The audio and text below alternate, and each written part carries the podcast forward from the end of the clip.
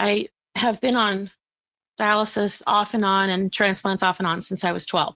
So that's 34 years. I've even been asked, why do I want to keep going? Why don't you just give up? Why do you try so hard? And I'm like, because this, I love life. In an hour of a sunset, there's enough joy to sustain me for my life. Life's beautiful.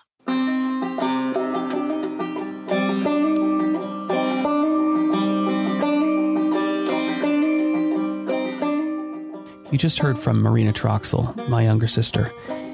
And this episode's different. It's long, it's intimate, and I hope that everyone listens to it. So if this episode works for you, if it touches you, if it helps you, please share it with a couple people. And, and I do mean two. Just find two people in your lives that haven't heard of it and share it. Marina has a bachelor's in vocal performance, a master's in vocal performance. She's a, you know, classically trained operatic voice. And she has a master's in education and a certificate through K through 12 in music specialization, which makes her a teacher of music in Idaho. But that's not who Marina is. She's a force of nature.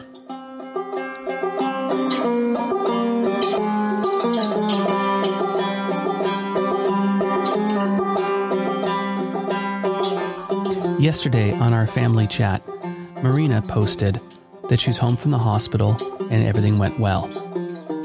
And that's good news. But in fact, that was 100% news because none of us knew that. None of us knew that she'd gone to the hospital for major surgery. I guess I need to say that I I'm just kind of doing what I always do. And I need to preface too that I on the tails of any major thing, that you're surviving or dealing with. It's going to get you to what some people might call crisis or the bottom or at your most needy or anyway, it's kind of raw. I it takes me a lot to get there because I have a threshold much much higher than most people because I'm very used to this. My normal includes surgeries on a regular basis. And I usually drive myself and I go in and I spend half a day in the hospital and then I come home and I go to work. You know, like it's not, oh my God, in my life. It's just normal. But when it's more intense and more difficult and there's more fear involved or worry about the outcome, that kind of thing, and you're more exhausted, it's more emotional and it's harder. I don't seek out regular reinforcement for meaning my day to day, like I just spoke about, where it's normal to have to deal with surgeries and catheters and infections. And maybe we'll get into that. But that's my regular life being a dialysis patient. So I don't go around going, oh, poor me. I need to talk to you. I need support because that's not, I'm fine. Like literally, I'm fine. And people say I'm fine when they're not. And I know that. But I really, I don't ask for help until I need it and I didn't feel that I needed it. And I just wanted to I let everybody know that it was fine. And I got through it and it was went great. If I had needed more support at that point, I would have asked for it. You know, I would have talked to mom probably on a separate conversation from our group chat. Mm-hmm. And we would have figured it out. You know, that kind of thing. Mm-hmm. But I was just really wanting to celebrate, check another box for Marina going in and handling her stuff and getting it taken care of and it was fine. And trying to get back to homeostasis gonna get there. And that's me interacting with the family i guess the way that i do taking all that into consideration. And then meanwhile you know I've, I've been having to cancel my private lessons that i do on top of my 40 hour work week because i haven't been feeling well because i've had an underlying fungal infection for about five months possibly longer which has given me a lot of side effects and has been extremely difficult. So I'm at the, that's getting better. I, I'm on a medication and I'm on the tail end of that, but I don't talk about that. You know, I don't go out in the world and go, Hey, look at my fungal infection, you know, because there's some embarrassment and there's some, I want privacy about the things that I'm not proud of. And yeah, I do, I do try to hide what I'm not proud of, just like everybody. perceptions really hits home for me because I had to it's not even the the first category of importance is not the world's perception of me. It's my perception of myself. That's where the pain comes because I have to be okay with that I'm not doing what I want to do. I'm not good enough according to Marina because I have expectations in this world of what's right and what's good and what's normal and what I want. Like you said, what makes you happy, right? And does it make me happy that my house is a mess and my it's really hard to pay the bills anyway even though I'm working 40 plus hours and struggling as a single mom and I've been doing that for a really long time? No. I don't want it to be that way, you know? I want to be able to completely get my life in order. But I've had to surrender because every time I try to do that, my body lets me down and says, nope, you have to prioritize and focus on the things that are going to make you well. You know, put on the oxygen mask for yourself so you can take care of your kid. It's kind of like that. I have to. There's not a choice, you know. So I do what I have to do, you know. I work all day so I can pay the bills. I get home, I teach for a couple hours, one to two hours, and then I, I dialyze and I crash. And I'm so tired, I cry it's really hard, you know? But it is what it is. And I'm not going to whine about it. That's the path I have for some reason, you know? It's mine. It doesn't belong to anybody else. I've even been asked, why do I want to keep going? And that's a really interesting perception that someone has on my life. Why don't you just give up? Why do you try so hard? And I'm like, because this, I love life. In an hour of a sunset, there's enough joy to sustain me for my life. Life's beautiful. There's so much good and amazingness and glory, you know, in people and interaction, like you're saying, and children and the, our planet. I mean, ah, it's endless, you know. So I, I do, I take great joy and appreciation in everything around me that sustains me greatly. And I choose to do something that helps people, you know, teaching music and making sure there's music in people's lives is it's so important. Like I, I can't imagine doing anything else or not, that not being part of my life. Why is music important in your life? And, and when do you remember your first having music be important? It's funny. I feel like it's a little bit of like a responsibility almost because I was gifted. It always came easy to me, singing. And I don't take that lightly. I feel like if you're given a, a special gift, especially when you see people struggle with how it's not easy for some people. And then I feel like, oh, that's a weight. You know, that's like, that means I have to take that gift and use it for good. It sounds like Spider Man. I want to help people have a good experience of it. I don't want negativity around anything, especially learning. And kids are so sensitive. They need to be supported and encouraged at every step, never knocked down. And when I, I meet adults that say, oh, I, I just can't sing. And I, never would. I let other people do that. I, I'm always told I can't sing. But, you know, nine times out of 10, you hear those people after they've said that and they ha- they do have a voice they have a gift but they've been knocked down and told that they don't and so it's a self-perception that stops them and so i feel like oh it's such a great opportunity for me who somebody trusts because of my degrees or my experience or the voice that i have or a combination of those those things they trust me to tell them the truth and lift, I can lift them up. So it's an opportunity to say, hey, that's not true. And singing connects us to our emotions more than any other instrument. It is the thing that we have always expressed our emotions with from the time we're born. Our voice. Our voice. And so even without trying, our voice expresses our deepest feelings. You know, pain, ah, sadness, it just comes out. It, immediately your voice cracks and changes. You can't control it. Joy, laughter, everything, right? And so when somebody's told, no, you're wrong, don't express with that, that's like against our human nature. And that's really wrong to me, you know? I want to help set people free of that. They should have freedom to express the way they're given naturally the ability to express.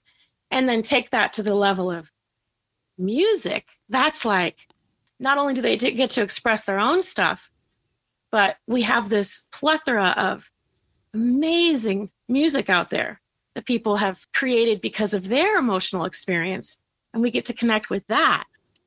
So then we're connecting and finding other people's expression and resonating with that. And then we're connecting with other people through the same shared emotions that we all have as humans.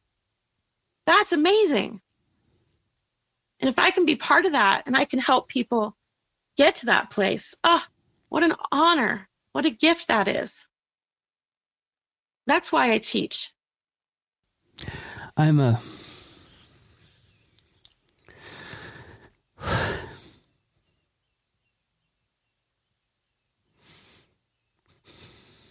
I'm failing as a podcast host. Just a second, okay? No, you're not. You're connecting emotionally. It's just how life is.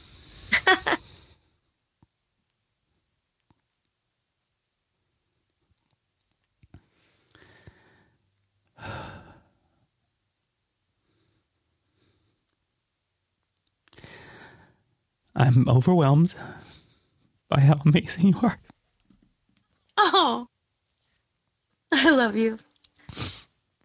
Thank you. I feel the same way about you.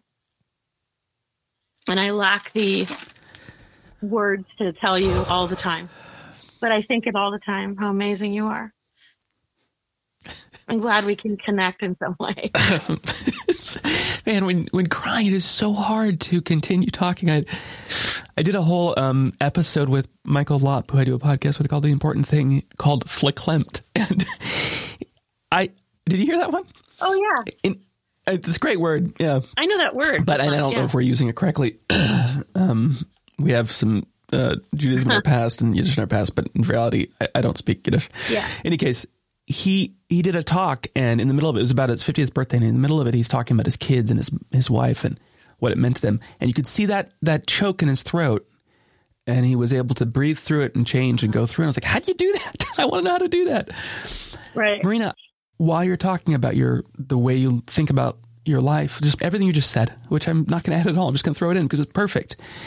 I just am overwhelmed with this feeling of admiration for you and love for you and the way you look at life mm. that is it well just didn't allow me to continue doing what I was doing so which was interviewing you I feel honored thank you um just really really beautiful about voice I love this idea that you know that core e- even prior to language we use our voice to express ourselves in those ways and I hadn't I haven't thought about that and I thought I think a lot about conversation right Okay, I've got a few things. First off, I love this idea of homeostasis. I mean, this, this idea that your life is the barrier of things are okay is so different than my life, right? Right.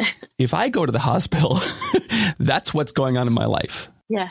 But, you know, of course, we all settle to a norm, and your norm yeah. is hospitals regularly.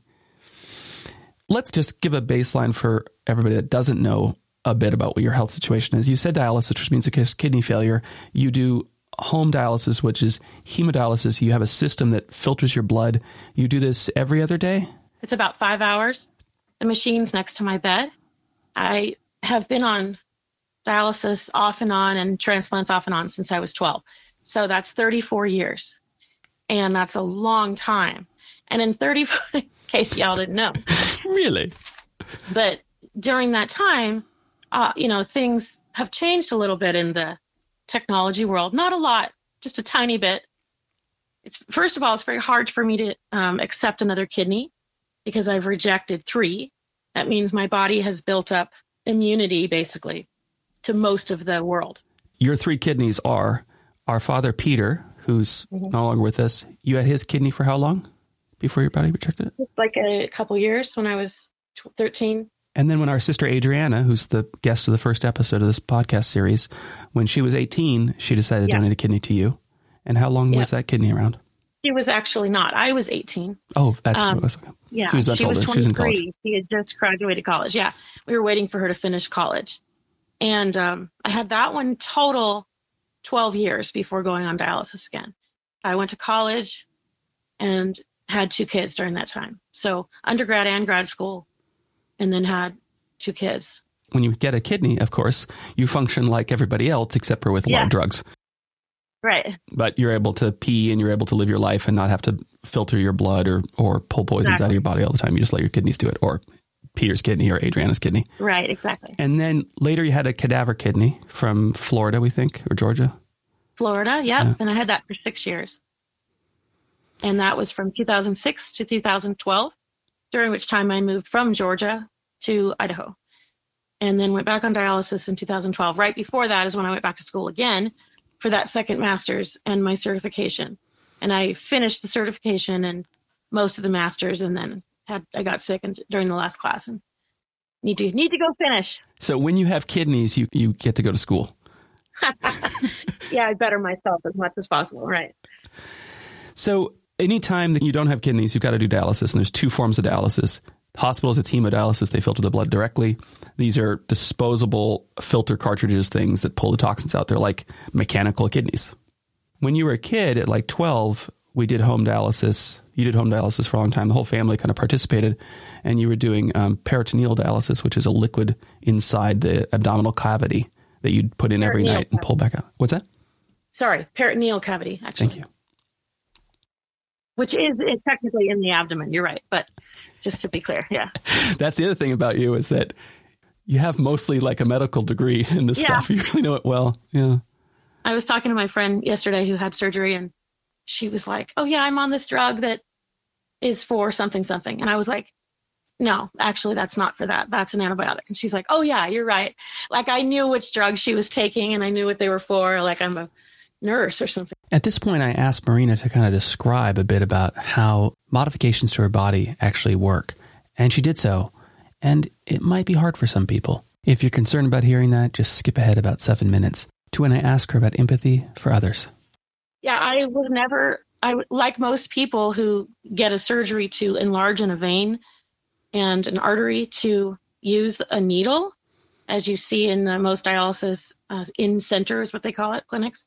I was never able to do that. I was too small, and I've never had big enough veins, and so that wasn't an option for me. Um, they have another type of um, access, is what you call it, when you get access for the from the dialysis machine to your blood um, is to insert a plastic tube. Um, it's called a graft. And so I used grafts when I was younger for hemo. And they would get infected and had problems with that, or they would clot. I never did real well with, them. That, they lasted a little while when I was young. But then the last couple times when I was an adult, they didn't work. So we had to give up on that and go to the third possibility, which is called a tunneled dialysis catheter. Subclavian is where they normally have them, which is, as it sounds, under your clavicle. Um, and it goes into the superior vena cava, which is the upper brachii of the heart, and basically directly to your blood flow. And you need a, one line inserts, but then it draws and goes in for um, venous and arterial. So arterial pulls out, venous goes in. So there's actually two lines that come off, and I screw those directly onto tubing that comes off that, um, as you called it, uh, Hemodialysis cartridge thing. yeah, it's the hemodialysis tubing that goes with the kidney, the little fake kidney that you were talking about. And so it's come in a package. I get lots of boxes delivered to my house. And then there's a dialysis cleaning fluid that I hang IV tower above it. And it goes through a warmer, through the machine, and into me. And this helps it not clot and such. Uh, just make yeah. Well, no, it. I put declotting liquid. I shoot that into the bloodstream through the through the catheter uh, tubing. So, so of course, one of the really great qualities of our body is we have the skin covering that basically stops, protects us from the outside world. And anytime you get a cut, you know, you're supposed to use Neosporin and all that because the whole point is that you can get infected. There's things out in the world that want to get into your body and infect Yeah. you. And so when you're in a situation like you where you've got tubes coming out of your body and you're putting pulling blood out of your body and putting blood back in your body all the time, all of that is really dangerous in the sense that you've got to be very careful about infection. And that's your kind of thing you deal with every day. My nemesis. What's that? Your nemesis Yeah. infection. Let's talk real quickly about what you did on surgery the other day. You went under, right? You were put under Yeah. Okay. So normally, normally, there's that word again. for you normally. My normal is that for about three years, I've had my only access, there's that word again, has been a femoral insertion dialysis catheter. in the leg, right? Yeah. So, because in your groin, right at the where the crease of the leg is, right? And the point that I access it or I screw my machine on, where the tubing comes out of my leg, is actually they take the tubing and they tunnel it under my skin. And so it can adhere potentially Mm. and kind of stay more. It's stitched in. And then it has, you know, tape and stuff over it. Then the ab- above the groin part is actually going up towards the anterior vena cava or underneath, I think.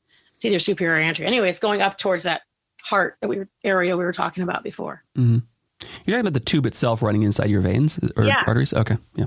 Yeah, that's where the access. So you've got like a structure in place that goes closer to the heart so there's more It's flow. like a, it's like a two and a half foot or three foot. Like it's a really long. So Yeah. it goes from my heart all the way down to my mid thigh.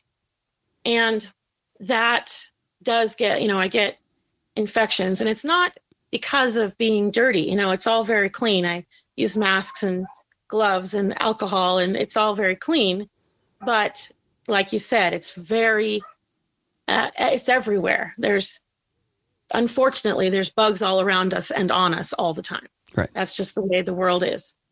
Um, staph grows everywhere. It just lives on everything. Mhm. Uh, yeast lives on everything. There's a lot of stuff that living everywhere. So it's almost impossible to keep that from happening. Yeah. So especially when it's away from the chest area, they prefer your access to be in that subclavian area. in your clavicle area. I had so many of those from the time I was 12 until now over the years that mine narrowed and blocked up with calcification, scarring. Inside the veins. And I have not been able to use those for those three years or two years. And so a couple years ago, one of my radiology doctors, the ones that put the catheters in my leg, said at some point we're going to have to try to break that open. My brachiocephalic artery was blocked on both sides. This is in your neck area or your clavicle Yeah. area. Mhm. And so that's a whole that's created a bunch of other complications too. Swelling of the face, um, extra veins growing on my chest and arms. Not pretty, but it's you know I've been able to stay alive because I've had this access. So whatever, you do what you have to do. Anyway, so he said, "Let's do this. You've had this fungal infection this whole this whole past year off and on. We've got to get that one out of your leg and groin area because that's just too difficult. Apparently, it's just way more prone to infection when it's in mm-hmm. that lower region. And they all know that. And so they want to avoid it as much as possible. So he said, We're going to go in from your groin on the other side and do an angioplasty where they travel up through the vein and through the all those Through your entire body to get up to the calcified area around your neck. Wow. And then they use a needle to over and over and over again to break through that calcification. What percentage chance did they give this surgery? 50%. And it I woke up and it had worked. And they said it was easier than we thought it was going to be. We had no extra bleeding, we had no problems. We didn't have to put in a stent. Apparently I have a narrowed aorta from scar- scarring too. And they said we didn't have to put a stent, everything's good. And we installed the new catheter in your subclavian area. So I came home with I still have the other one in my leg, and I'm in, in two weeks after successful dialyzing with the new one. I will get that leg one pulled, and then hopefully, new chapter on this one up here, not have infection, and get back to my what we call homeostasis or my normal, right? Yeah. For for a while. When you hear someone tell you that they're having a hard time because they have to go get, I don't know, uh, orthodontic surgery or something, something simple. I mean, it can compared to what you go through.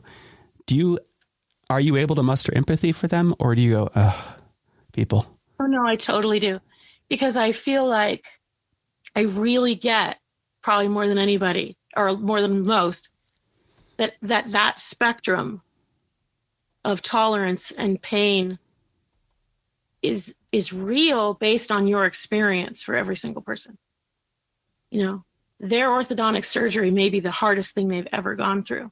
So for them that maybe it's a negative number up to 100 you know they're at 100 for their extreme fear pain. Um, how am i going to do this? How am i going to take care of my kids i've never gone under before you know whatever they're going through. If they've not experienced it before that's real for them. And that's just as hard as what i did yesterday on the spectrum of experience and emotional you know what's real for people.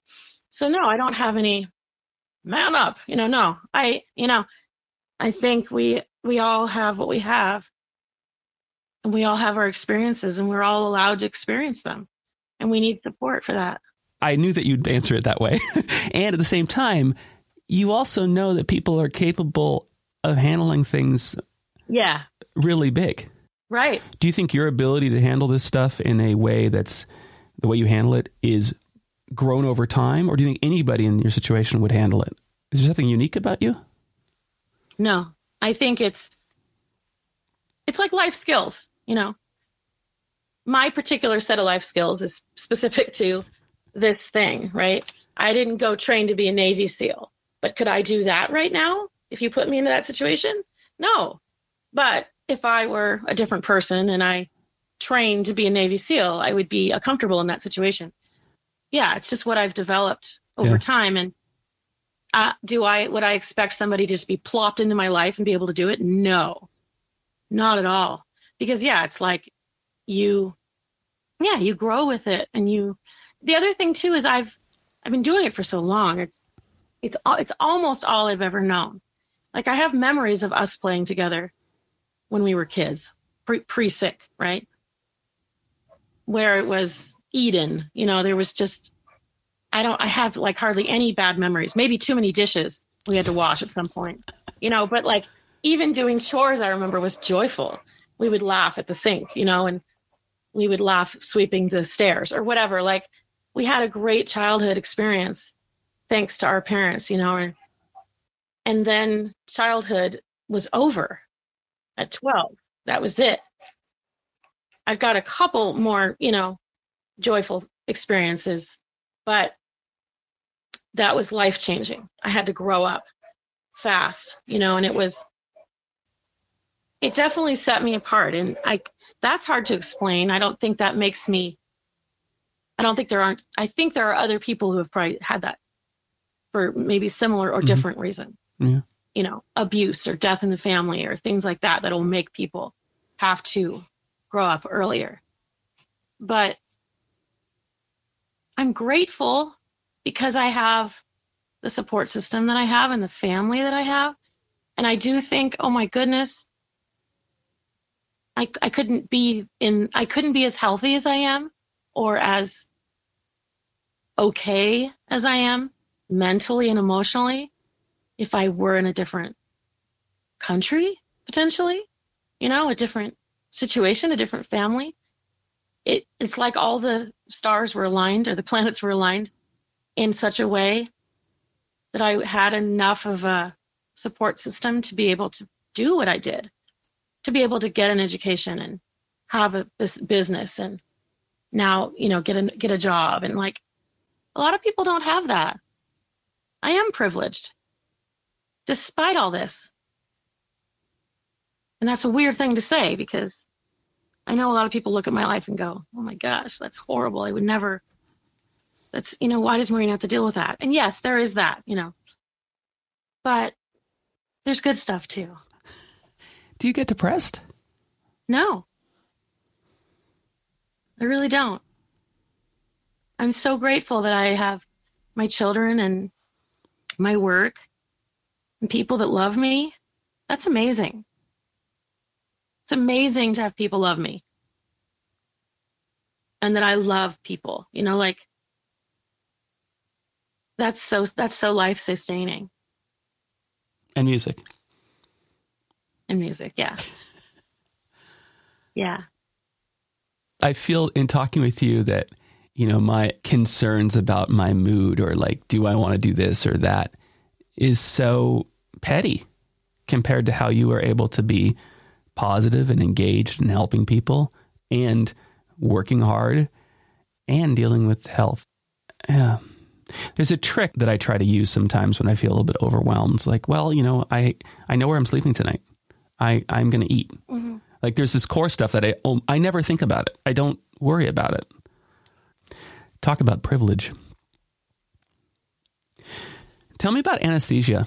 Um, I've only been under a couple times, and I it's very hard to form memories as you wake and before you go to before you're taken out. It's not like sleep. Describe what it's like for you. You've done it so much. It's funny because most of the time when I get a, a dialysis um, catheter exchange, it's sedated but not not asleep all the way. So this was unusual um, in my normal surgery situation. It's not usually a general anesthesia. So they had to do general because they were doing so much. But I mean, I've had a lot of those too. It's just not recently. Okay. So my experience with anesthesia when I'm actually going under, it's funny that the word grateful keeps coming up because I actually feel grateful. It sounds a little bit morbid or like I have a death wish or something. It's not that at all or I sound like a drug addict a little bit. I don't know how to, maybe you'll be able to put words to it better. But when I'm receiving the gas, the mask is on, you know, there is this absolute sense of relief because I can let go and I trust the doctors, or I wouldn't have signed saying, do this. So when I was back in pre op and I signed that, I already went through all that. Like, is it going to be okay? Questioning the doctors about all the different things that can go wrong, making sure that they're confident. We did that. You know, we had a conversation several times. I made my decision that this was worth doing and I let go of it. I signed the paper. I moved into the, we went into the room. So I was already past that. I didn't have fear. I was ready. I was committed to do it. Right. And so then when they give you the anesthesia, for me, it's it literally seconds. But during those seconds, I can completely just let go of everything. And maybe it's only going to be a couple hours where I'm under, but I don't have to think about anything or worry about anything or try or hurt. And there's a lot of comfort in that for me. And like I said, I want to live and I want to try. And if I have to hurt and have pain every day for that, it's worth it. And yeah, I want to be really clear about that because yeah. I don't want people to think, oh, a dialysis patient just wants to die. Yes, some people are that way, but I am not like that. I yeah. feel like there's more joy in life than pain. When you go to sleep at night, does it feel similar to that that you can let go? I mean, I, no. How how is it different? I don't sleep super well. I wake up a lot. I have to take muscle relaxants to even fall asleep. I mean, you know, if I had a therapist, they'd probably say, You're overwhelmed all the time because your life is so hard. You operate in, this is what I've, you know, self diagnosed. You operate in survival mode constantly. So if anyone's ever been in survival mode, like when you had the fires, yeah, it's a different existence. You're thinking about food and water and shelter. Are the bills paid? Are the kids okay? Does my car work? Do I have to get to work? Can I make it through the day at work? Like these are every single day is what I'm thinking about mm. all the time. I don't get to really relax that much, you know. I worry about stuff. That's why I have to take joy in the little things. You know, laughing with my kid or enjoying the sunset or playing in the snow with the dogs or looking at a beautiful tree or singing, whatever it is. Because there's so much of just daily life maintenance struggle for me. And that makes it hard for me to go to sleep mm. because my mind is going, you know, and yeah. I have a hard time just relaxing. Yeah. Because I got to get up really soon and do it again. And yeah, I put that on myself a little bit because I choose to have a mortgage and a car payment. And, you know, I'm trying to be normal, normal American that owes money to people that I have to work to pay. Yes, I could simplify it if I got to that point, but I really fight to not get to that point. I don't want to give up. I don't want to give in to us being a sick person, and I'm putting quotes in the air, you know. I, I refuse to do that. I want to be living as much as possible, experiencing as much as possible. I really enjoy my house and I really enjoy my car. That sounds dumb, but you know, I wanted the thing that if I'm going to work as hard as I'm going to work, I'm going to have a car that I want and I'm going to own my house and not pay someone else's mortgage. And I'm going to do the darndest that I can, you know? It's hard to put that into words. I sound silly to myself, but. No, I mean, I, that, that all makes sense to me. I, I want to ask you something about performance versus being you. You grew up as a, a singer, obviously gifted singer, but also an actor, and you're you're amazingly good at uh, voices. You're a really good actor, and maybe that's just how we were raised, as being raised up in a theater company. But you're quite good as a performer. Thank you. And of course, you know, operatic voice means that you've performed a lot. When do you know you're performing for people versus being um, true or honest to yourself? Or is there a difference between you and the performance of you? A really good question. I can't wait to ask you the same one in private. um, I mean, I think you know when you're in a role, those boundaries are very clear you know, a stage role. So, I mean, that's a whole nother, that seems more clear and defined because you're given an expectation, you have an idea of what that character is. And that character has limits that don't cross into your own, and your own don't cross into it. Yeah, that's easy. And then you just develop that. Yeah. To the extent that you can within those confined boundaries, which is fun. My character trait that I made a decision about to clearly define from the time I was young, I guess, is to just be authentic to who I am. So if I'm speaking, it is going to be my authentic truth. And I better be careful not to just speak for the sake of speaking. Hold every thought captive, as actually the Bible says, because it's really easy to keep talking and convince people of stuff especially if you have a power of confidence. Confidence is a weird thing. Like I'm in a sales job now and I've I didn't even realize how powerful that is. But people will believe you if you're confident.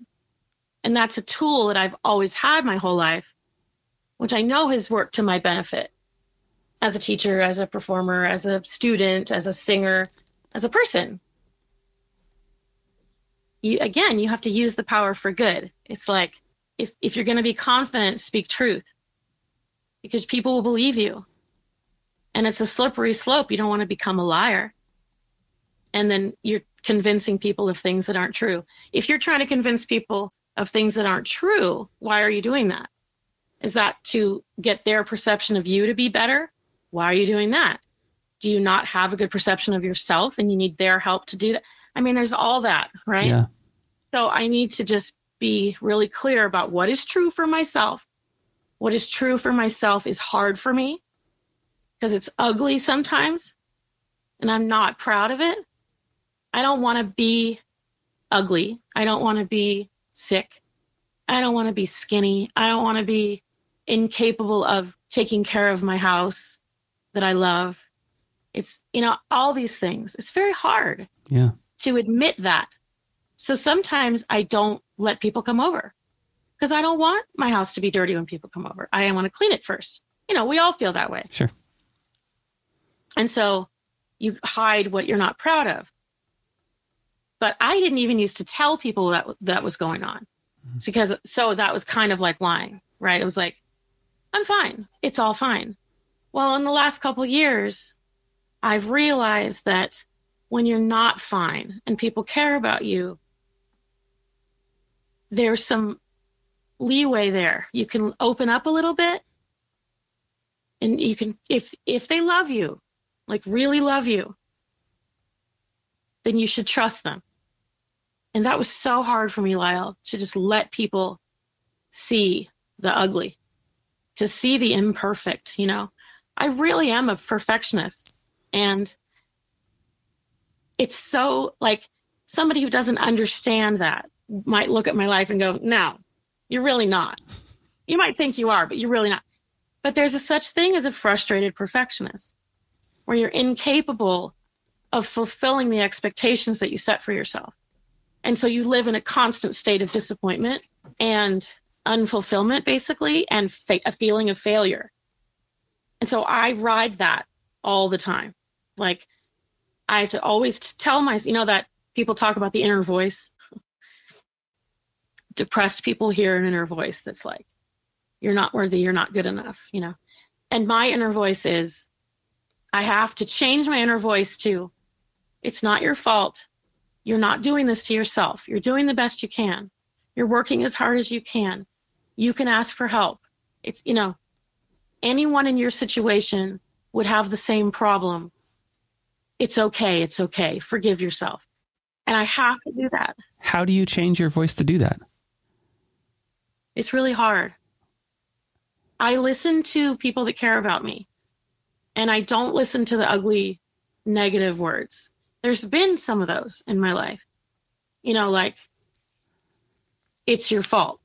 You you hurt people with your illness. You're difficult.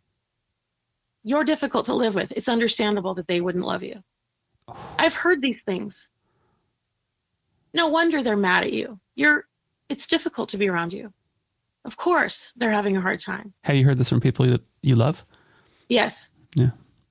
And so it's like, okay, I get that you want to be compassionate toward people and see that, that it's a struggle, maybe, to be in a relationship with me or whatever.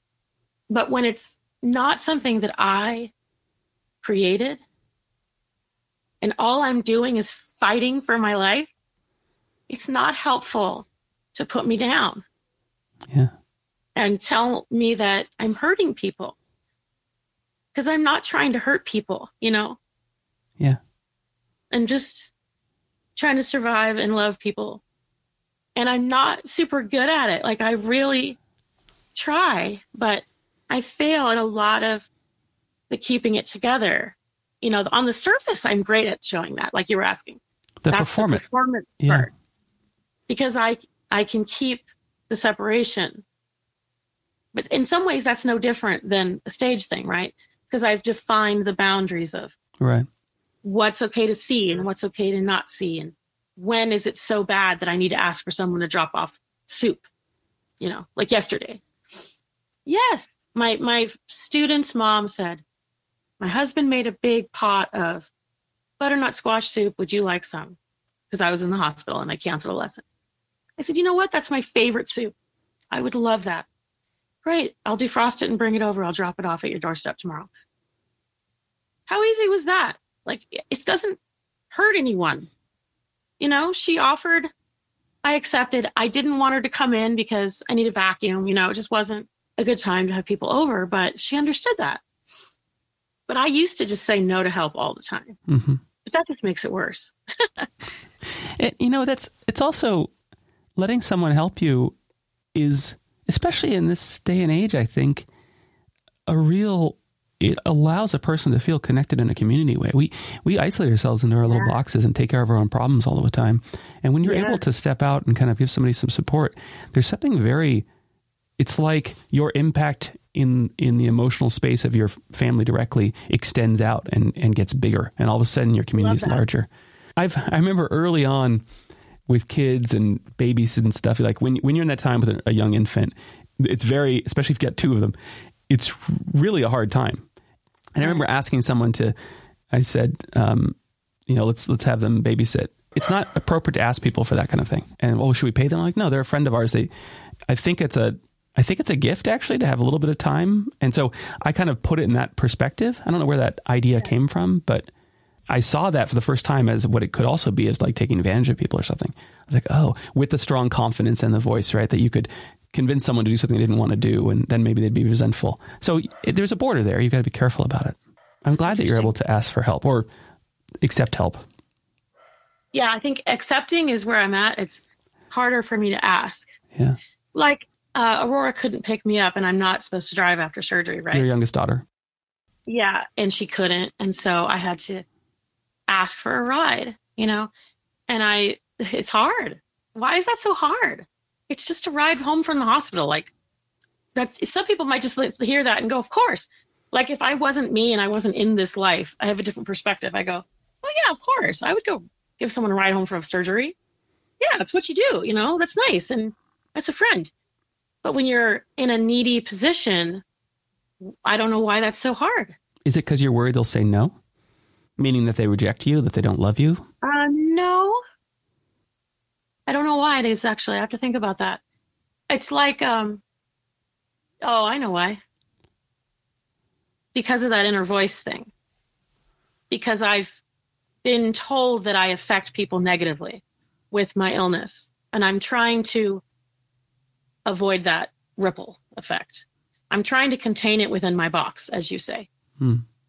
And I, I don't know, I have to get outside it and look at it from a different perspective in order to gauge whether it's appropriate. I don't like that word because it made it sound so negative, like it's inappropriate to watch someone's child. I mean, it, it, it's not, you know, it's not inappropriate. Well, it can be though, right? If you were to, yes, if you were to say, saying. "Hey, drive me to work every single day," no, to right. somebody you know, right? Well, at some point, no. yeah. I don't know. It's hard to say though, because the truth is that what you have to deal with compared to what somebody else has to do with, you're dealing with a lot more than they are. So in some ways, if you thought about like neutralizing everybody's uh, free time or something like that and spreading it out, you'd be getting a lot of drives from people, right? There's a lot of people that are just you know, watching a TV show a lot of the day. I think there's about a bit about this idea of failure. I, maybe I'm in that right now because yesterday I didn't actually re- do a whole interview because I was too tired, and uh, I went to talk to Maggie about it, and I said, uh, you know, just tell me, tell me it's okay that I don't do this. you know, reassure me that I'm not being a yeah. that something's not wrong. And it's so there's something about that where you have to ask for help, or when you need help, it's like, oh, I did something wrong, or just that reassurance. You know, I I have Aurora, but she's she's 18. She's very young. She's doing her kind of her own headspace thing. Her life isn't about supporting me. You know, it's the other way around. Right. As it should as it should be, right? Right, as it should be. And I that's you know, I created that dynamic. I wanted a healthy dynamic as much as possible. And by the way, for people listening, I, I have another daughter, but she's away at college, so she's no longer living here. But when I have that is it okay to ask for help? Is it okay to whatever? Just having somebody that I trust say, You're overthinking this. It's fine. Yeah. What can I do to help you? And I do have friends like that. You know, I'm so grateful. You know, thank God I have a, a community here. That's why I stayed here, even though family's not here, you know, and I don't call on them often because they do have their own lives and their own kids. And I try not to, you know, but I have to get to the point where I'm in tears and just at the end of it for me to be able to, to go there, to sit down on the couch with my friend and say, I'm really struggling. I can't do this right now and I need help. Whew, that is so hard, you know? And I don't know why I need to be such a superhero, Lyle. It's just how I'm built, I guess, you know? But then my friend says, What do you need? Here, here, have grocery money. I'll bring you food. Let me pick up your whatever. You want me to go get some dog food for you? Like, she's just an endless supply of what do you need? What do you need? What do you need? I don't have to get to that point. But for some reason, I forget that I don't have to get to that point. What's your inner voice do when you don't tell it to say it's not your fault? When your inner voice is working, it's not your fault. It's okay to ask for help. You know, you're going through a lot. Get, you've got some compassion for yourself. That inner voice. Is there an inner voice that pops up sometimes? That what does it say when it's not uh, helping you? I think you were on the right track when you talked about the failure thing. Oh yeah, then I just feel like it's all wrong and I've screwed it up and it's beyond fixable and I'll never get out of this. And it's like a wave that's just crashed over everything. And tsunami, right? And I've I've put it off too long. The garage is too messy. Right. The floor needs replacing. You know, I need to get a big garbage can and put it in the driveway so I can get rid of all the stuff in the garage. You know, whatever. Like it all just feels really huge and overwhelming. And when you're financially not in a place to deal with that stuff, you just keep putting it off and you yeah. you wait and it's it does. It just it builds up. And I don't have like a big family here that like has jobs and like takes care of stuff. You know, it's just me and Aurora. So she's in school and I don't want to burden her. She's got her own, you know, struggles. Yeah. As you said, you know, she's doing her you want it to be that you're supporting her at some level, right? Yeah, yeah. That's what kids I want her to have her social life and her freedom and have a good childhood. I, it feels like this is kind of a side effect of our modern age. Like at, at one point, you know, as I think a lot about human evolution and how we got to the stage we're in and our abilities, and humans are not actually individuals in the sense that we can't can't really survive as individuals. I mean, sure, we could maybe do it. You know, really excellent, ama- amazing outdoors people could do it on their own. But in reality, we need culture, we need society. And the way we succeeded as a species is by having, you know, groups that were, I don't know, a hundred. Who knows what the size is? But it's the size, the size where if you can kind of think of all the people and name them all, that's the size. Like everybody knew each other at uh-huh. least by name. And they have to know Kevin Bacon, right? That's right. Meaning that a lot of our abilities are actually dependent on our, our capabilities are dependent on a group of people that's pretty large. So when yeah. someone's having a hard time and they're not dealing with the things they they that they that are kind of wearing down on them, other people are just aware of it because there's a people around you. You know, right. in our kind of micro family situation, it's not like that at all. If you even have a family of people living with you, it feels like that ebb and flow of success or failure of yourself really could be buffered a lot easier if our groups were a little larger, if our yeah. intimacy was a larger circle. Agreed. And then you have to let people in to your inner life. Mm-hmm. And you know what I've learned when I do open up and have these conversations about my life and listen to my friends talk about their lives with their many kids and their troubles. You know, we are all dealing with stuff. Again, there's that lesson that we all need to remember. Despite our privilege, we all have stuff that we're not proud of, that we're struggling with. And like you were asking about, when I hear someone else's maybe smaller problems, do does it sound petty or does I, am paraphrasing? Hmm. And do I think, oh, that's you know not worthy of my compassion? But what I hear is they have the same level of anxiety and fear and frustration of failure and all that same stuff that I do. And I wouldn't want their problems to trade with mine. I don't want to deal with that. Sounds dreadful, you know, like because I'm hearing it through their eye, their perspective.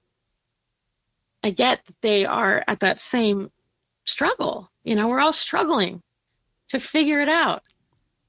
You know, they, they're kids on the spectrum and their their mother's a whatever, you know, like it, we all have stuff that's yeah. hard that we're navigating.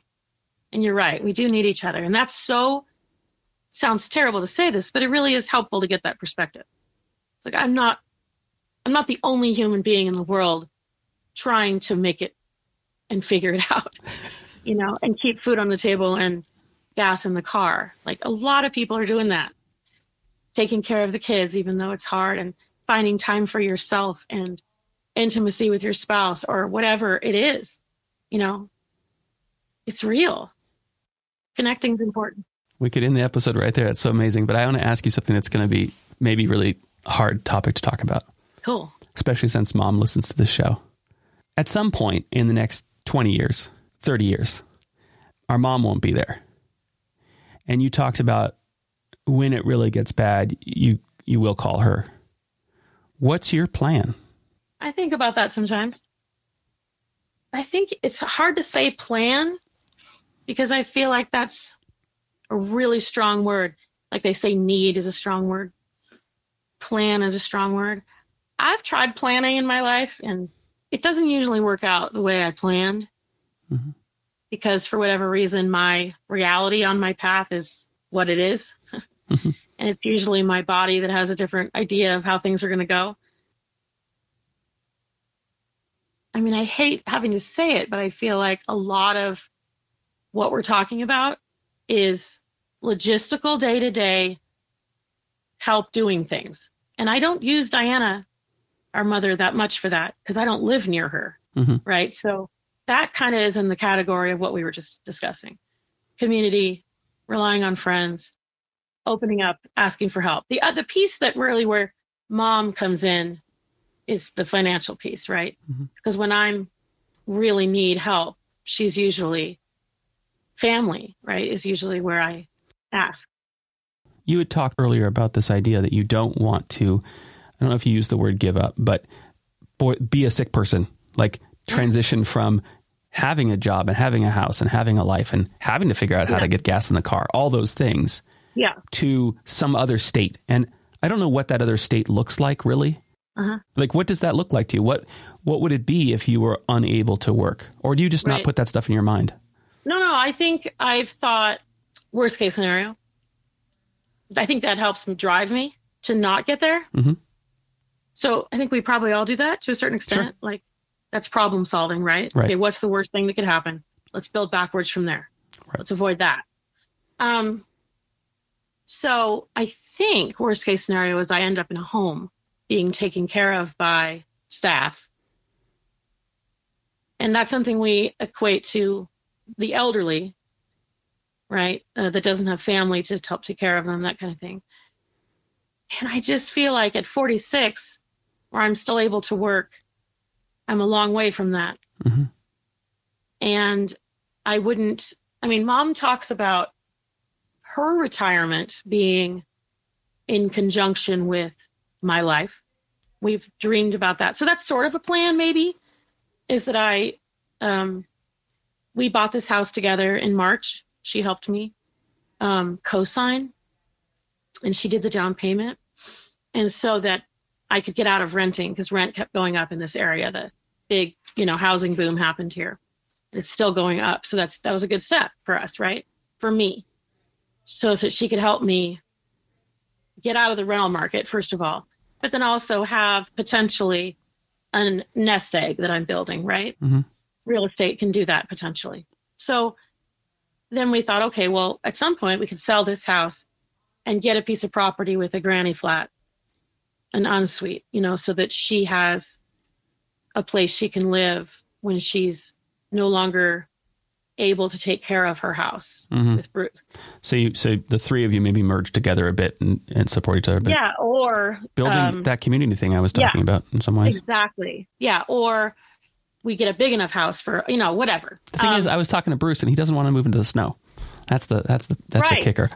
so we might move out of Idaho. Like right. I don't know, and I want to be closer to family. Yeah. In California, right? So it could be they really like Oregon, so we're thinking maybe Southern Oregon.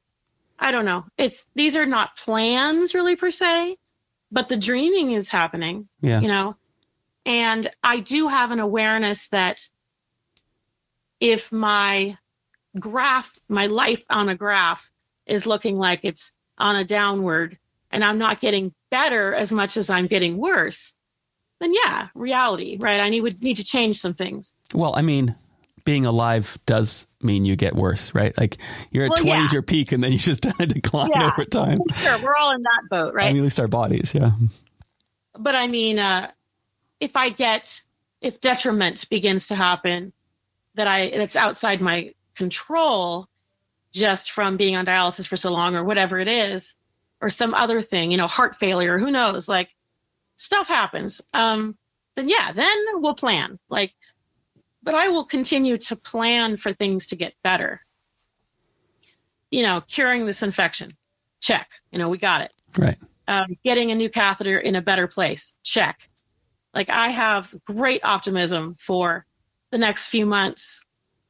You know, feeling better, getting back to how I've been over the last, you know, prior to this infection, I was doing really well and working, you know, 50 to 60 hours a week. And you like, got your first full time job ever, or yeah, yeah, because teaching's always been kind of part time, right? Yeah. What's it like to Yeah. transition from continually trying to get enough students to pay the bills and also, of course, working at the schools? Because, of course, you also work Yeah. at the different schools. What is it like to transition from that then to having a steady job, paycheck, you know, four hour, 40 hours a week kind of thing?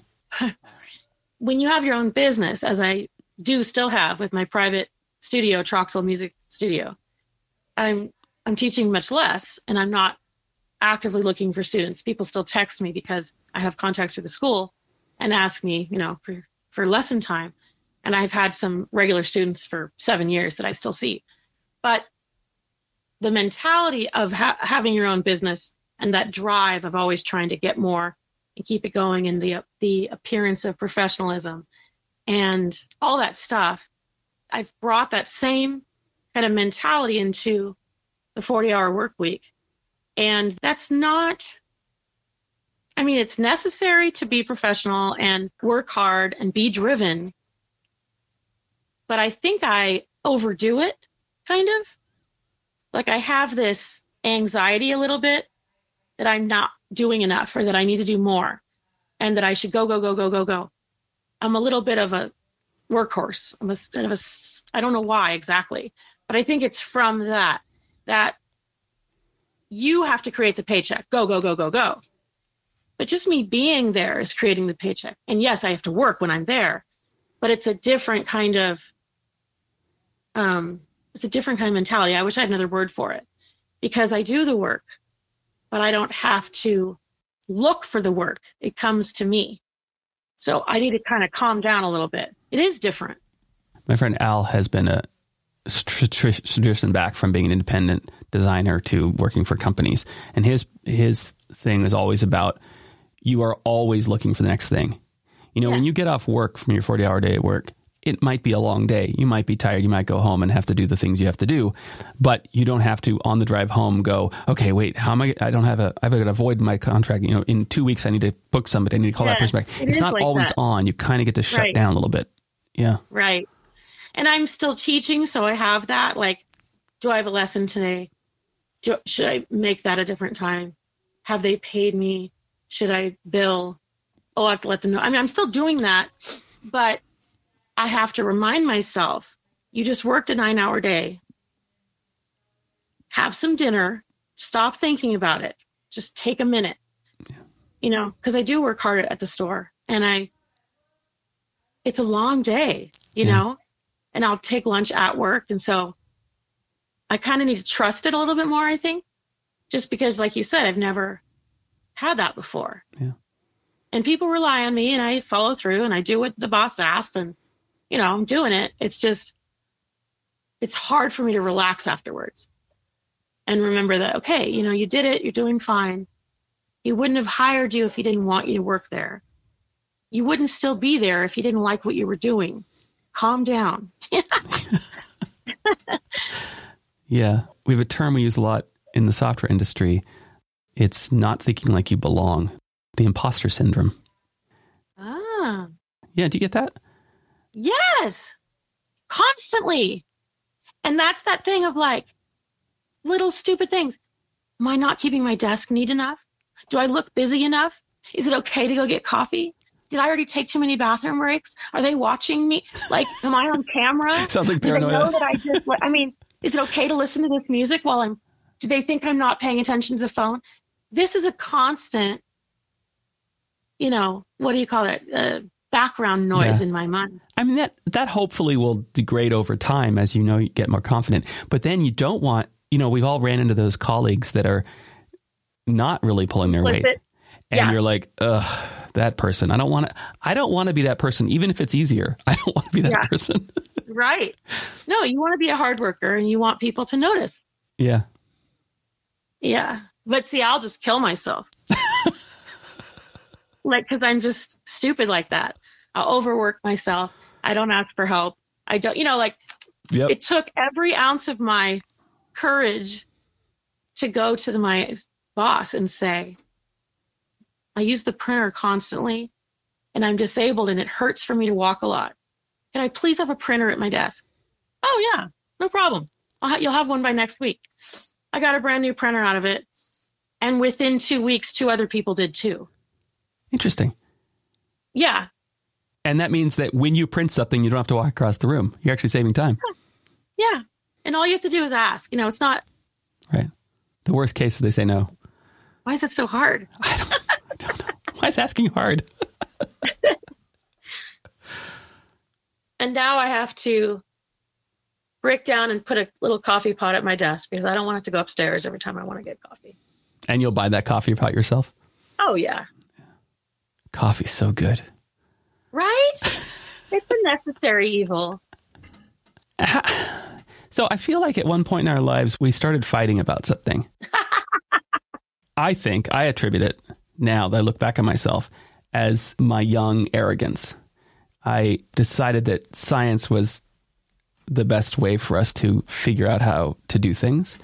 And I really, you know, got this. I want to say I was a fundamental, fundamentalist atheist, which I love that idea that you're like can be overly aggressive about something you don't believe, which is really funny. Any case, we kind of, you know, you you became Christian, and I disliked you for it. I was, ang- I felt like uh, you disappointed me. And I remember at one point, much later in life, we were having a conversation. You said, "You know, Lyle, nobody else in my life talks to me the way you talk to me."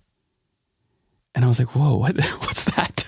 And I, you know, I looked at that and went, "Yeah, I got to stop treating Marina as my younger sister and treat her as this amazing woman that she is." And Aw. I've w- tried to work on that. You know, we all fall into our, our places, though. It's it's hard to get away from that.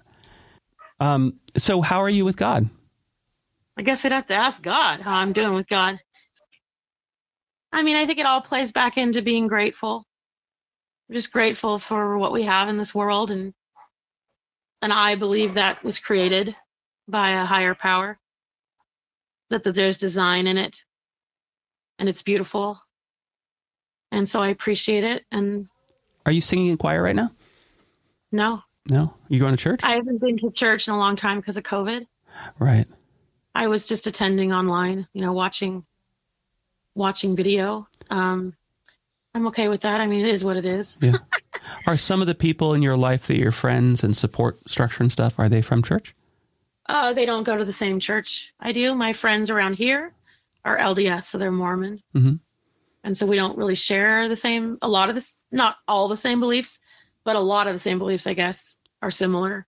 A lot of uh, just family is important Yeah. and connecting and, and loving people, and that's what's important to me. What do you think about LDS?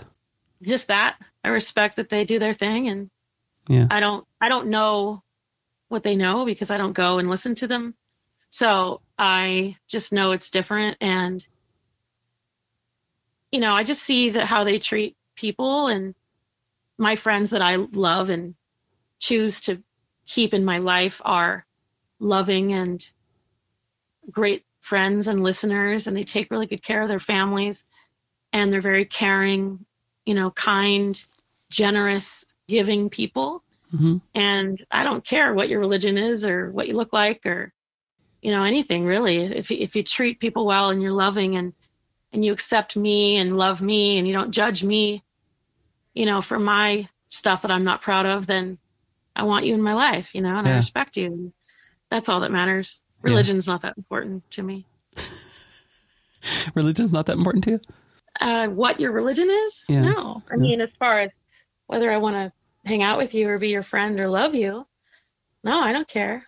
I've always loved you. I don't, you know, it doesn't matter to me who your God is Yeah. I've always loved you too. Or been, isn't. Yeah. You know, like whatever. It's not, it doesn't define us. when you talked earlier about this idea of this kind of like Eden childhood up to 12 when you got sick. Um, I think if mom were to talk about that kind of stuff in her life, she'd talk about color, the the the, shade, the color of the experience, because she's such a visual uh, person. Do you think about what do you like, does that look like a different kind of life? Like if you were to put it in a film, how would you represent the change that happened there? That's a great question. It's a little bit, you know, let that expression "time flies," right? There's this chunk of time from when I got sick at 12 to when we moved to Lompico, that's all a little bit blurry. Mm. I have these moments of memory at Alba, you building the bed table. You were very present in my memory of helping mm-hmm.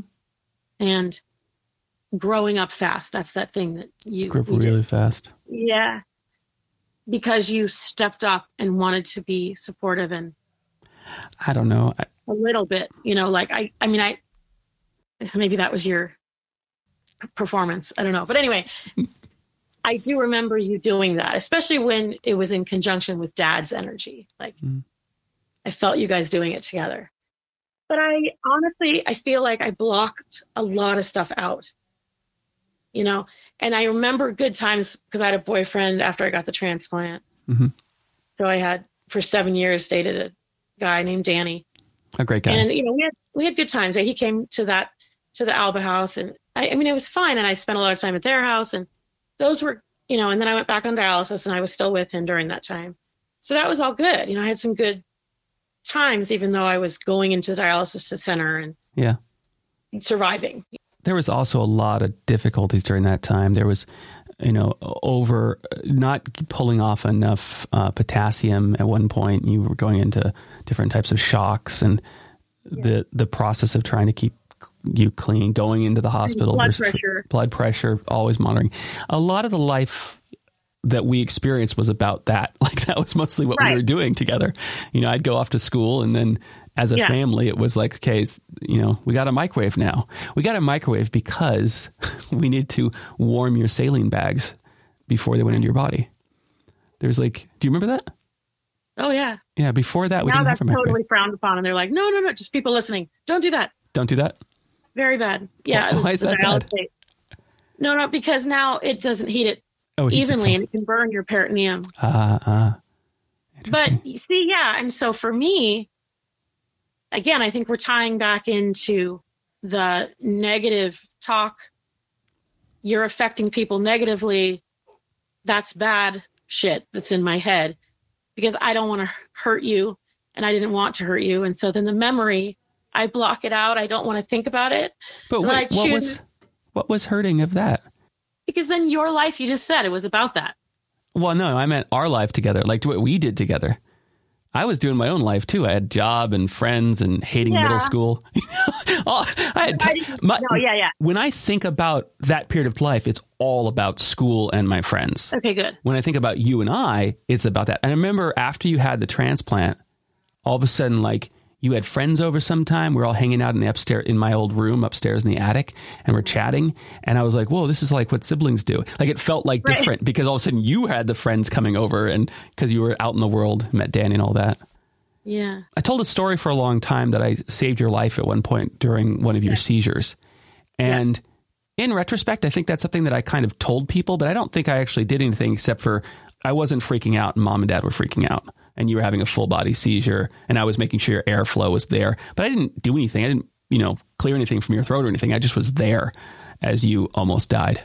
Level headed is pretty powerful though. Sure. It's powerful. It's funny. I'm with adrenaline, totally clear as a cucumber. I've been around you before and you've shown me one of your tubes out of your body and I get nauseous and like almost fall down. Yeah. so it's this really interesting. Uh... So back to that question because I think it's important for us. Mm. I have a problem with causing people pain. I think part of it is I know it so well. I would like to keep you from having it. Mm. Do you remember when you went in, when you had your accident? Mm-hmm.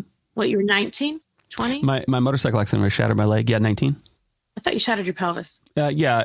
Um, my femur So shattered my hip in like seven places. Yeah. And so I reconstructive remember surgery. very distinctly going in and I was crying, and you were like, What? I'm fine. And I said, I think you were pretty out of it. And I said, I was just, it's me that, that has the pain. It's me that goes to the hospital, not, not you. Like, I will take this. It's not okay that it's you. I don't remember this well. I don't like other people having to go through it. You know, like I'm equipped for it, Yeah. but it's other people aren't or something. So, Right.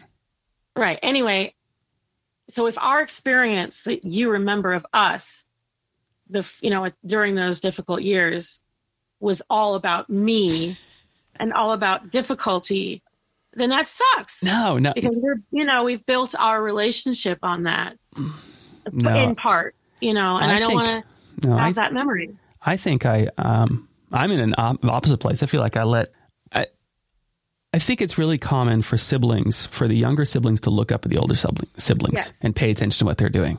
I pay attention to Adriana, right? She's my older Right. sibling. I take you for granted. And I see that in other kids. I've seen that in my kids, right? There's this Yeah. channel going upwards. And Yeah. it's fantastic when you see it turn around.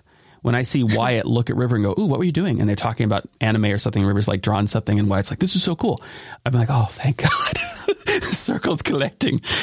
But I think about that with us. I think, like, you know, sure, when I'm 13, 14, whatever, and you're starting to be sick and everything about the home life is about you, that's exactly when, you know, the middle school era kid goes, oh, the world is different and bigger, and they expand out. So Yeah. it, in some ways, made me focus outside of the home.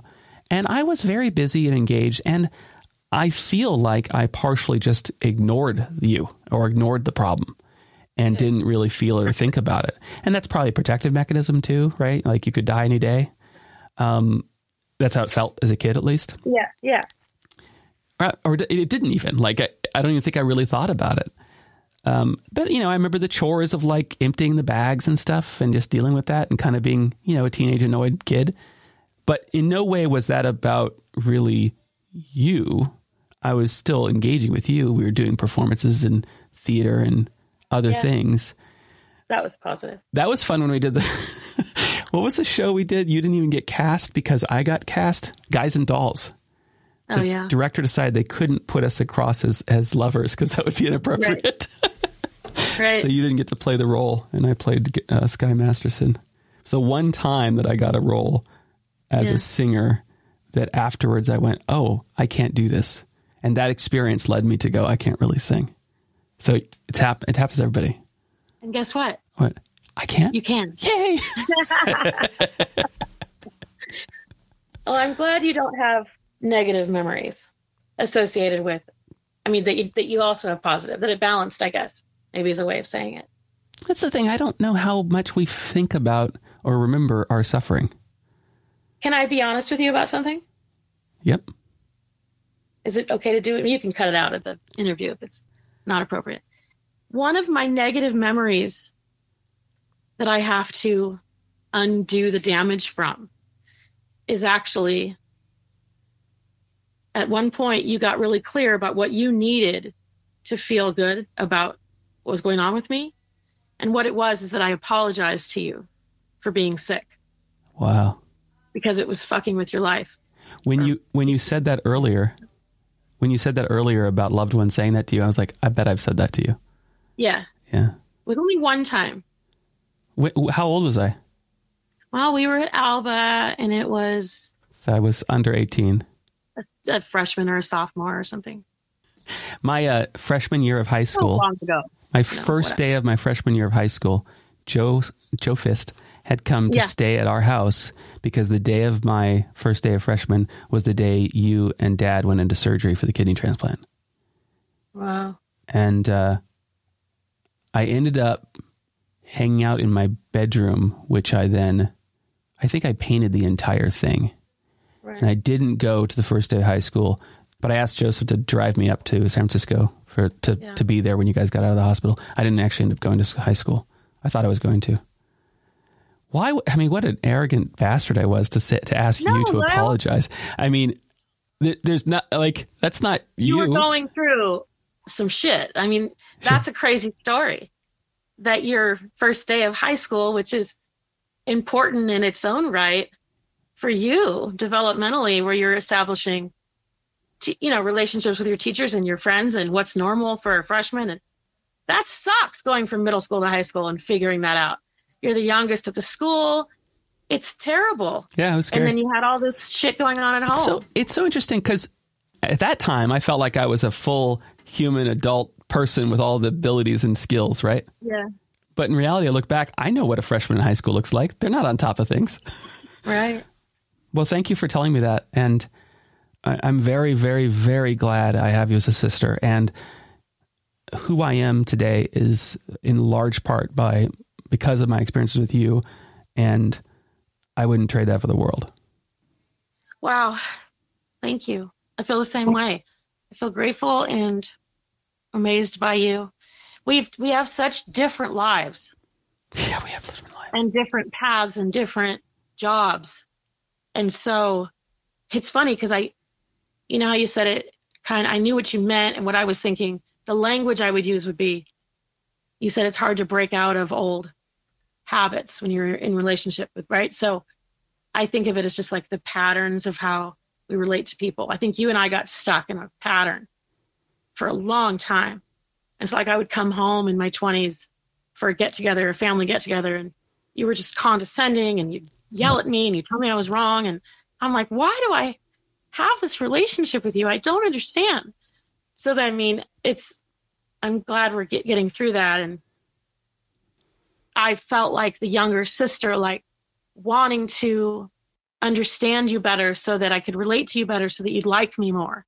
So we wouldn't have that.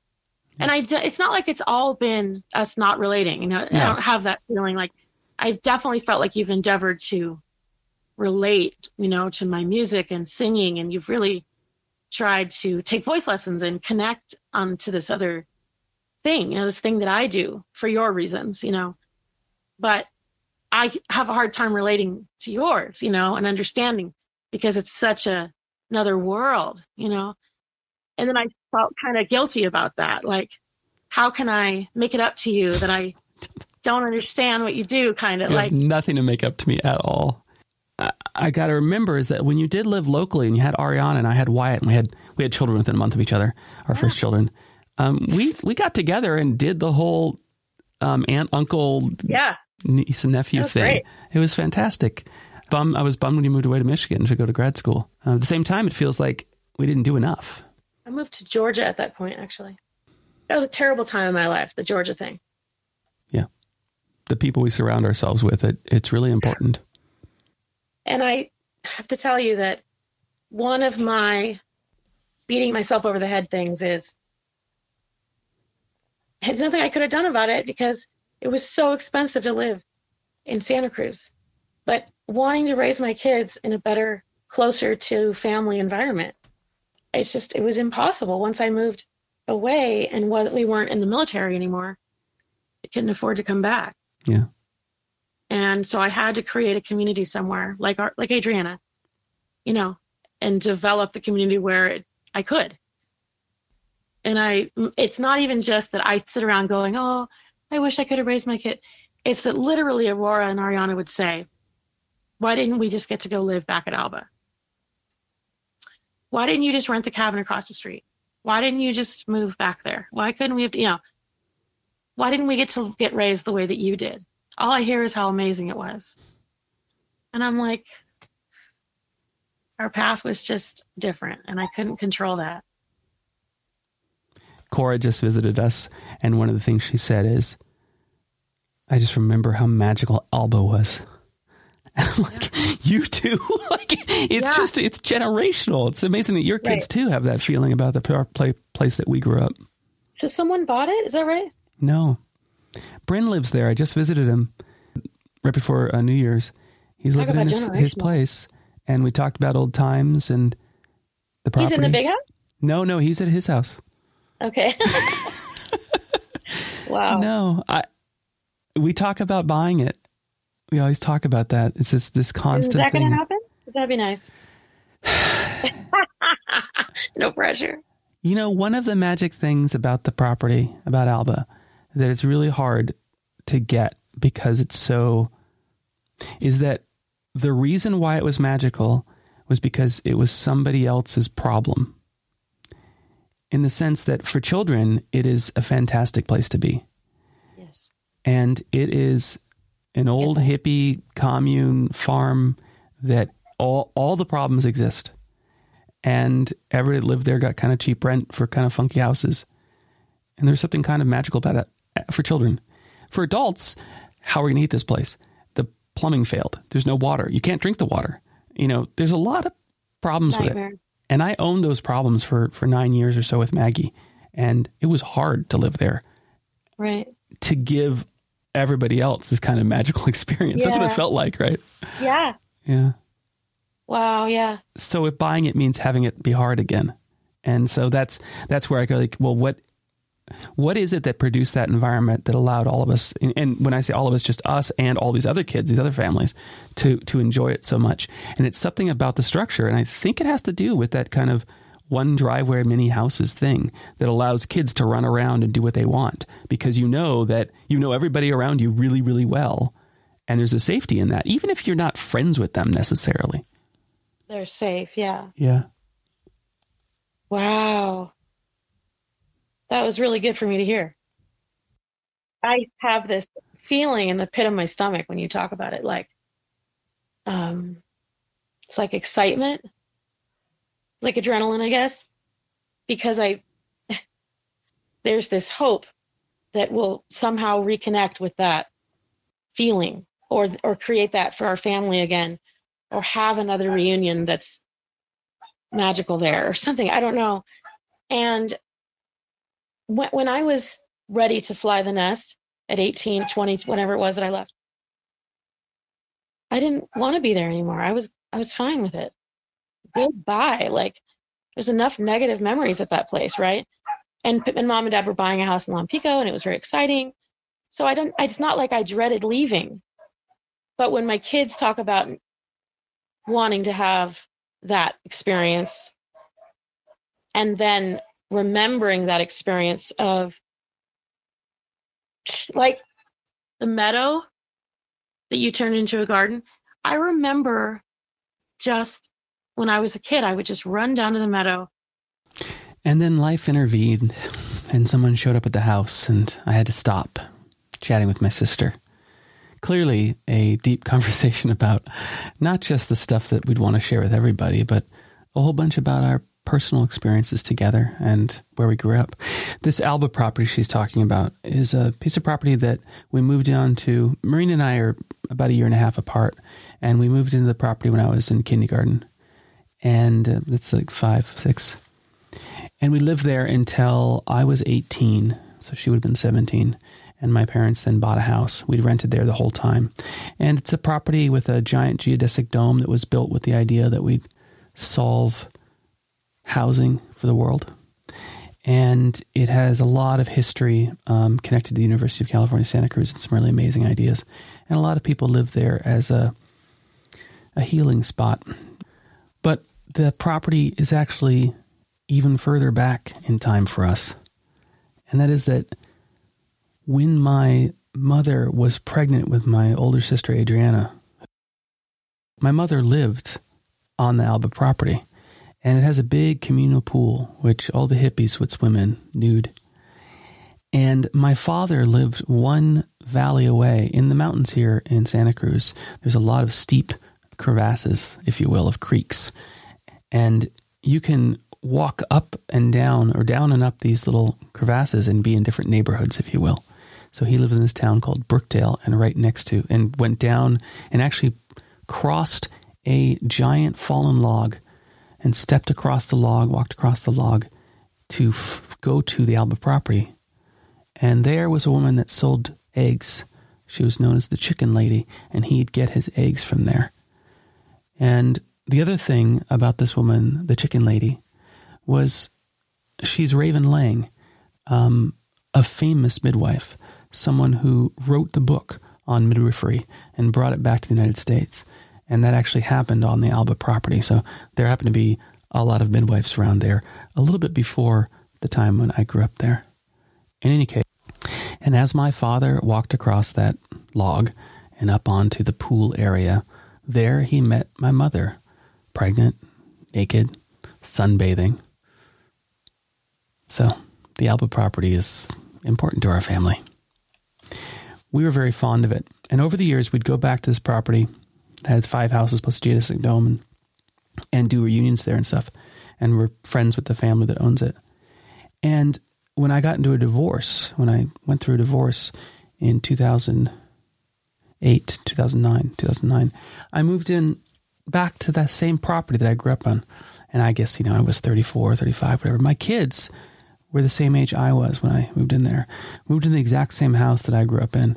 And Maggie and I raised the kids there for nine years, um, renting the entire time, recovering from divorce. We'd both gone through divorces and making a magical place for everybody. So my sister's children came out and visited, and we had reunions there and giant parties. And Maggie and I um, built a beautiful uh, grove. We cleaned up a beautiful grove that we had a wedding at. That's where we got married. And it was a lot of work to manage that property. And, you know, when people talk about going back to it, Marina has this great story about being a child in the meadow. I want to hear really soon. I think they're talking about going back to a simpler time. I, I don't know if it's a place. I think it's a time of life. It's a time of life before we get ill, before we see our bodies get weak, before we have our divorces and heartbreaks and deaths of parents and all the challenges that life brings us. It's a time that we're not thinking about that. I think it's about childhood and safety and community. It's a way of life that we have at a certain time. That's what it is. It's not really that property.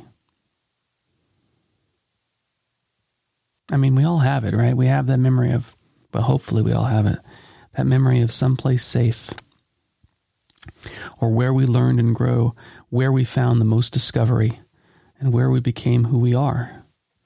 That place. Yeah, I want to go back there. It's not really there. It's it's a win. Thanks for listening. Uh, do I have anything extra to say about Marina? Sometimes Marina will fly out to California to visit, and she needs to clean her blood every other day. Right? She has to. She doesn't have kidneys, which means she doesn't use her bladder, and she, you know, she doesn't make urine. She doesn't pull her toxins out of her body through the normal way. She has to use a machine. When she travels, the machine and the gear is really big and complex. Lots of bags of gear and stuff. And transporting that is just a little tricky. You check it on the plane, you cannot lose your luggage. It's your organ.